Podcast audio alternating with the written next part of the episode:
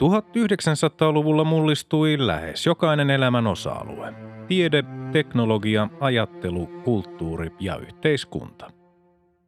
Vuosisadan tärkeitä ilmiöitä olivat esimerkiksi kolonialismin huipennus ja siirtomaavallan purkautuminen, ensimmäinen ja toinen maailmansota, ydinvoima, avaruustutkimus, kylmä sota, globalisaatio, väestön kasvu, ympäristöongelmat ja digitaalinen vallankumous.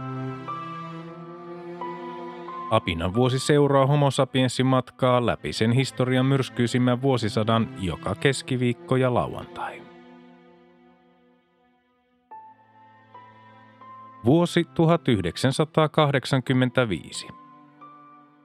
Ensimmäinen heinäkuuta Helsingin raastuvan oikeus tuomitsi Raivo Roosnan seitsemän vuoden ja 11 kuukauden vankeuteen sekä lähes 800 000 markan korvauksiin kahdesta ryöstöstä – Alex Lepajoe määrättiin mielentilatutkimukseen. Toinen heinäkuuta Neuvostoliiton ulkoministerinä yhtäjaksoisesti vuodesta 1957 toiminut Andrei Gromikko nimitettiin Neuvostoliiton presidentiksi.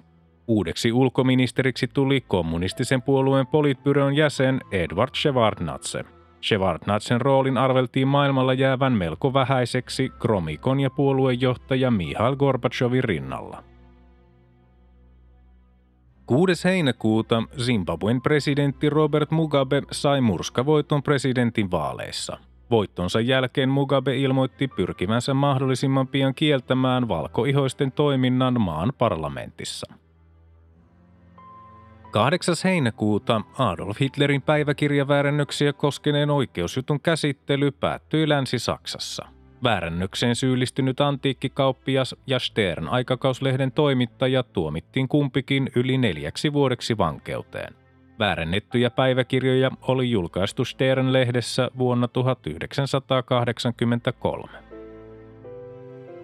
10. heinäkuuta Ranskan tiedustelupalvelun agentit räjäyttivät Greenpeacein aluksen Rainbow Warriorin Aucklandissa Uudessa-Seelannissa. Alus oli ollut matkalla Tyynelle valtamerelle Mururoa-Anatolin alueelle, jolla Ranska suoritti ydinkokeita. Samana päivänä 10. heinäkuuta Coca-Cola toi asiakkaiden protestin jälkeen vanhan reseptin mukaisen Coca-Colan taas myyntiin nimellä Coca-Cola Classic. Samana päivänä 10. heinäkuuta maastopalo tuhosi lähes 100 hehtaaria tunturikoivikkoa ja aluskasvillisuutta Kevon luonnonpuistossa Utsjoella. 12. heinäkuuta tangomarkkinat järjestettiin ensimmäisen kerran. Tangokuninkaksi valittiin rovaniemeläinen Kauko Simonen. 19. heinäkuuta USAn varapresidentti George H.W. Bush ilmoitti opettaja Krista McAuliffin olevan ensimmäinen avaruussukkula Challengerin lennolle pääsevä opettaja. 20. heinäkuuta espanjalainen vuonna 1622 uponnut kaljuuna Nuestra Señora de Atocha löydettiin Key Westin rannikolta Floridasta – Hylystä nostettiin 400 miljoonan dollarin arvosta kultaa ja hopeaa. 21. heinäkuuta Pietarsaaren maaseurakunnan kivikirkko vaurioitui pahoin tulipalossa. 23. heinäkuuta Suomen partiolaisten toinen Finjambore Miilu alkoi Jämijärvellä – 26. heinäkuuta valtion talouden tarkastusvirasto katsoi työministeriön rikkoneen perustuslakia ottamalla itselleen eduskunnalle kuuluvaa budjettivaltaa. Työministeriö oli ylittänyt sille vuoden 1984 budjetissa varatun kiinteän määrärahan kuudella miljoonalla markalla niin sanotun rinteen työllistämismallin kokeilussa. 27. heinäkuuta Ugandassa tehtiin sotilasvallan kaappaus. Syrjäytetty presidentti Milton Obote pakeni Keniaan. Obote oli syrjäytetty vallankaappauksella jo vuonna 1971, jolloin Idi Amin nousi valtaan. 30. heinäkuuta Helsingin Finlandia-talossa alkoi kolmipäiväinen Etykin kymmenenvuotisjuhlakokous, johon osallistuivat kaikkien vuoden 1975 kokouksessa mukana olleiden maiden ulkoministerit. Juhlassa aiheutti jännitettä Yhdysvaltain ulkoministerin George Shultzin puhe, jossa hän arvosteli yksittäisiä tapauksia luetellen Neuvostoliittoa ihmisoikeuksien loukkaamisesta. 31.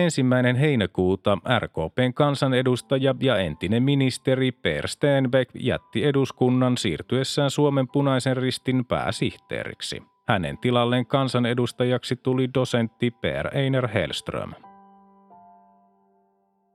Toinen elokuuta 130 ihmistä kuoli Dallasin lentokentällä Teksasissa Yhdysvalloissa, kun laskeutumassa ollut matkustajakone paiskautui tuulenpuuskan voimasta kiitotiehen. Koneessa oli kaikkiaan 161 henkilöä ja onnettomuushetkellä vallitsi raju ukkosmyrsky. 6. elokuuta Hiroshimassa kymmenet tuhannet viettivät kaupungin tuhon 40. muistopäivää. Samana päivänä 6. elokuuta eteläisen Tyynenmeren alue julistettiin ydinasettomaksi vyöhykkeeksi. Sopimuksen allekirjoittivat Australia ja Uusi-Seelanti sekä 11 alueen pikkuvaltiota. 10. elokuuta raju ilma Lauri riehui Kaakkois-Suomessa. Seuraavana päivänä riehui Oulun läänissä raju ilma Sanna.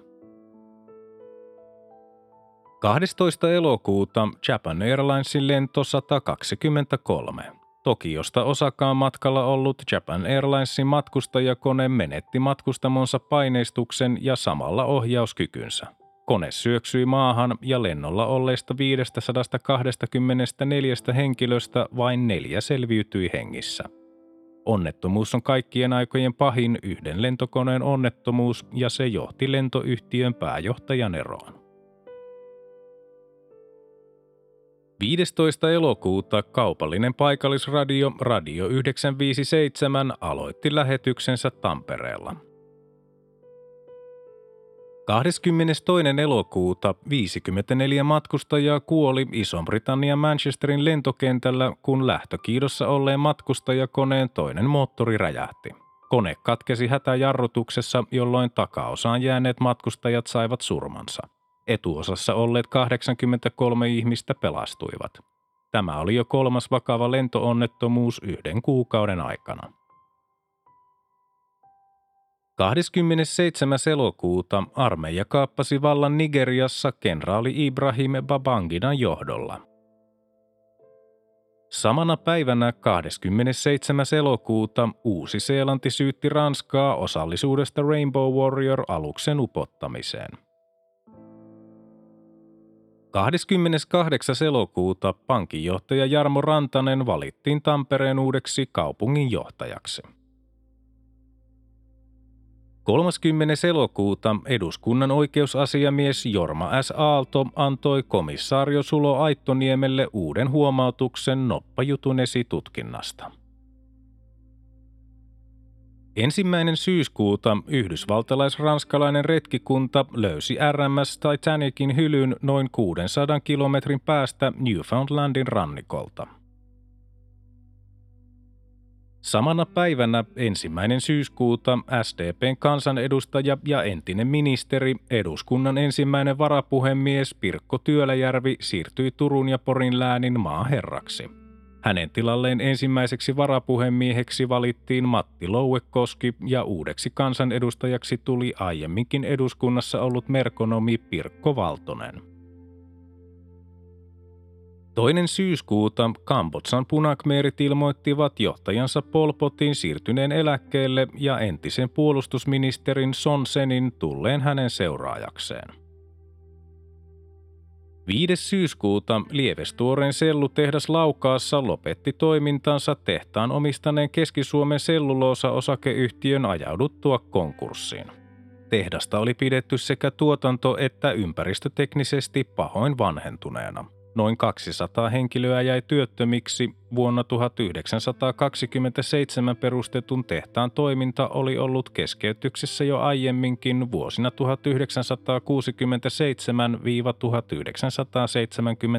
1967-1971. Tehdas siirtyi Rauma Repolan ja Metsä Botnian omistukseen. 18. syyskuuta Suomen YK-suurlähettiläs Keijo Korhonen valittiin puheenjohtajaksi YK erityispoliittiseen komiteaan, jonka käsiteltäviksi määrättiin YK rauhanturvatoiminta ja avaruuden rauhanomainen käyttö. 20. syyskuuta Ranskan puolustusministeri Charles Ernoux otti poliittisen vastuun ympäristöjärjestö Greenpeacein Rainbow Warrior-aluksen upottamisesta ja pyysi eroa tehtävistään. Presidentti François Mitterrand oli vaatinut Jupakan pikaista selvittämistä pitäen tapausta vahingollisena Ranskan kansainväliselle maineelle. 23. syyskuuta karhu valittiin Suomen kansalliseläimeksi. Äänestyksen järjestivät Helsingin Sanomat ja Suomen luonnonsuojeluliitto. 24. syyskuuta korkein oikeus hylkäsi kaikki syytteet niin sanotussa metron hallintojutussa. 25. syyskuuta kolme palestiinalaista hyökkäsi purjeveneeseen Larnakan satamassa Kyproksella ja surmasi kolme israelilaista. Ensimmäinen lokakuuta ryhmä israelilaisia lentokoneita hyökkäsi Palestiinan vapautusjärjestön PLOn päämajaan Tunisian pääkaupungissa Tunisissa. Hyökkäyksessä sai Tunisian viranomaisten mukaan surmansa 50 palestiinalaista ja 22 tunisialaista ja sitä pidettiin kostona Kyproksella syyskuun lopussa tehdystä iskusta. Toinen lokakuuta Neuvostoliiton puoluejohtaja Mihail Gorbachev aloitti nelipäiväisen virallisen vierailun Ranskassa. Kyseessä oli ensimmäinen Gorbachevin puoluejohtajana länteen tekemä vierailu. 7. lokakuuta palestiinalaiset terroristit kaappasivat matkustaja-alus Achilli Lauron. Kolme päivää myöhemmin, 10. lokakuuta, Yhdysvaltain laivaston F-14 hävittäjät pakottivat Achilli-lauron kaappaajia kuljettaneen egyptiläisen matkustajakoneen laskeutumaan Naton tukikohtaan Sisilian Sigonellaan. 13. lokakuuta Puolassa järjestettiin ensimmäiset parlamenttivaalit vuoden 1980 jälkeen. Solidaarisuusammattiliitto oli kehottanut äänestäjiä boikotoimaan vaaleja. Viranomaiset ilmoittivat vaalien jälkeen äänestysprosentin olleen 79, solidaarisuuden johtaja Lech Valesa puolestaan sanoi sen olleen 66. Valesa asetettiin syytteeseen vaalivirkailijoiden halventamisesta. 16. lokakuuta Maarianhaminasta Naantaliin matkalla ollut rahtialus MS Hanna Marjut upposi kovassa merenkäynnissä Kihdin selällä Tjökkärin ja Sottungan välillä. Neljä ihmistä hukkui.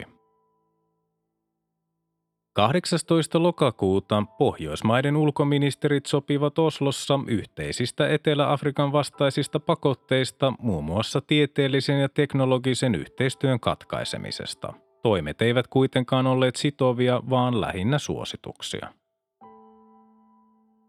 19. lokakuuta Neuvostoliiton puoluejohtaja Mihail Gorbachev siirsi ulkomaankauppaministeri Nikolai Patolichevin eläkkeelle ja nimitti hänen tilalleen varaulkoministeri Boris Aristovin vuodesta 1958 virassa olleen 77-vuotiaan Patolichevin aikana Suomen ja Neuvostoliiton välinen kauppa oli kasvanut noin 25-kertaiseksi. 26. lokakuuta Manta-myrsky koetteli Suomea. 28. lokakuuta Yhdyspankki osti vajaat 20 prosenttia Helsingin osakepankin osakkeista, jolloin siitä tuli Helsingin osakepankin suurin omistaja. Myöhemmin Yhdyspankki nosti omistusosuuttaan Helsingin osakepankissa yli 50 prosenttiin, minkä jälkeen Yhdyspankin pääjohtaja Mika Tiivola ilmoitti, että Helsingin osakepankki fuusioidaan Yhdyspankkiin. 29. lokakuuta kenraalimajuri Samuel K. Doe julistettiin Liberian monipuoluevaalien voittajaksi.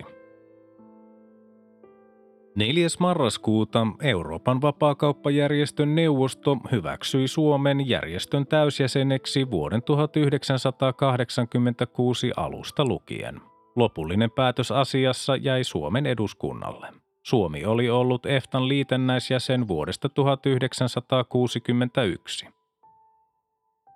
6. marraskuuta huhtikuun 19. päivän liikkeen vasemmistosissit valtasivat oikeustalon Kolumbian Bogotassa. 115 ihmistä kuoli valtauksessa ja sitä seuranneessa saarrossa.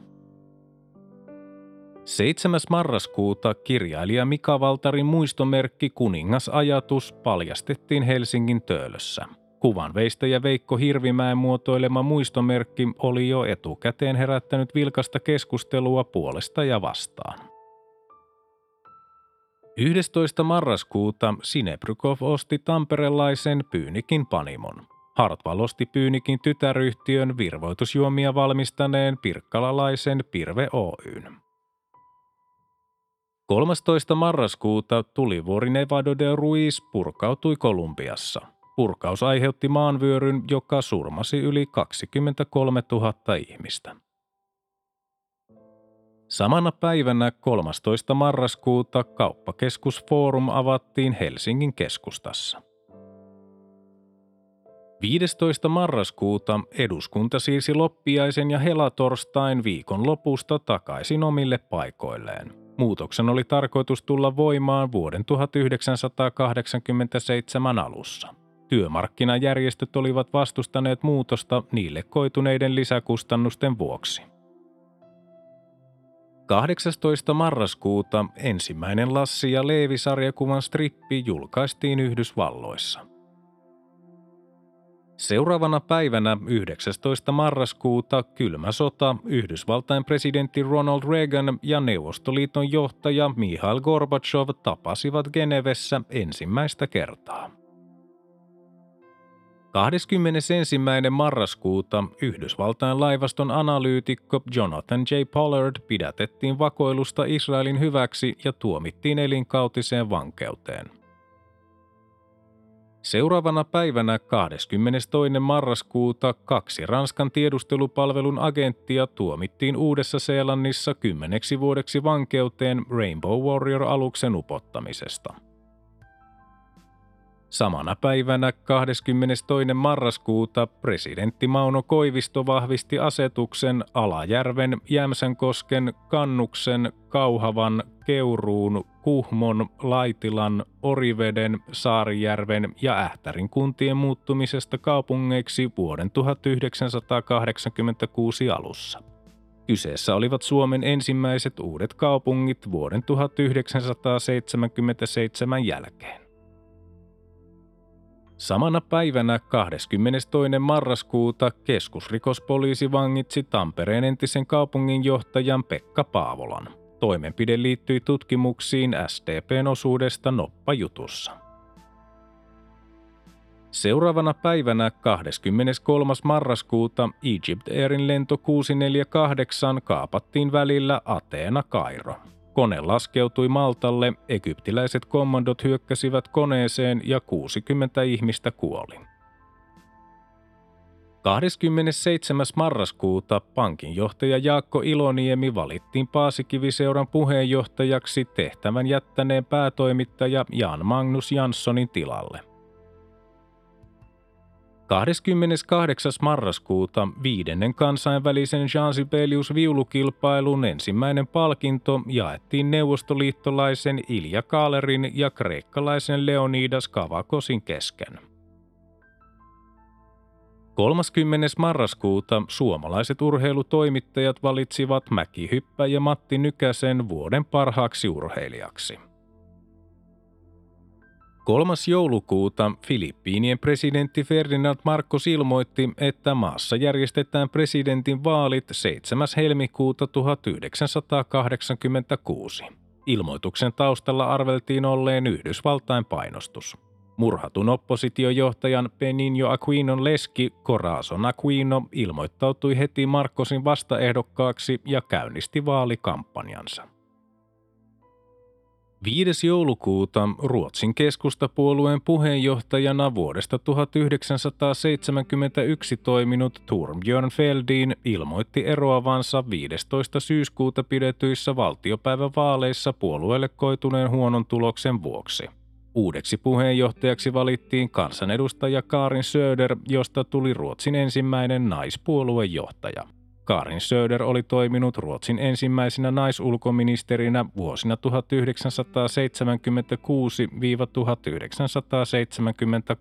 1976-1978. 9. joulukuuta Argentiinaa vuosina 1976-1983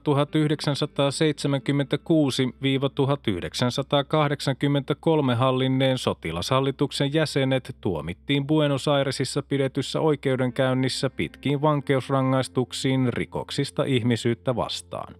Entinen presidentti Jorge Videla tuomittiin elinkautiseen vankeuteen. 13. joulukuuta presidentti Mauno Koivisto nimitti valtiovarainministerinä yhtäjaksoisesti kevästä 1979 lähtien toimineen Ahti Pekkalan Oulun läänin maaherraksi helmikuun 1986 alusta lukien. Samana päivänä 13. joulukuuta Tanskan kansankäräjät päätti, että Tanska lopettaa kaiken kaupankäyntinsä Etelä-Afrikan kanssa vuoden 1987 alkuun mennessä. Tanska oli maailman ensimmäinen valtio, joka teki tällaisen päätöksen. 16. joulukuuta New Yorkissa mafiapomot Paul Castellano ja Thomas Bilotti ammuttiin. Murhan järjestäneestä John Cottista tuli Gambinon perheen johtaja. 17. joulukuuta eduskunta hyväksyi äänin 148 vastaan 30 Suomen täysjäsenyyden Euroopan vapaakauppajärjestössä. Vastaan äänestivät SKDLn ja vihreiden eduskuntaryhmät sekä oman yhden hengen eduskuntaryhmänsä muodostanut Liisa Kulhia. 18. joulukuuta Suomeen syntyi uusi puolue, kun Suomen eläkeläisten puolue hyväksyttiin puoluerekisteriin. 25. joulukuuta pitkään jatkunut kahakointi Burkina Fason ja Malin välillä puhkesi avoimeksi sodaksi. Maat olivat kiistelleet alueesta, jolla arveltiin olevan runsaasti malmivaroja. Kaksi päivää myöhemmin, 27. joulukuuta, palestiinalaisterroristit tappoivat 20 ihmistä Rooman ja Viinin lentokentillä. 30. joulukuuta Pakistanin presidentti Muhammad Zia-ul-Haq lakkautti maassa kahdeksan vuotta voimassa olleen sotatilan. Päätöksellä ei ollut käytännössä suurtakaan merkitystä. Samana päivänä 30. joulukuuta Burkina Faso ja Mali solmivat naapurimaiden välityksellä syntyneen tulitauon. Mainittakoon vielä tuntematon päivämäärä Aleksei Pajitnov, Vadim Gerasimov ja Dmitri Pavlovski kehittivät tietokonepeli Tetriksen Moskovassa Elektronika 60 tietokoneelle.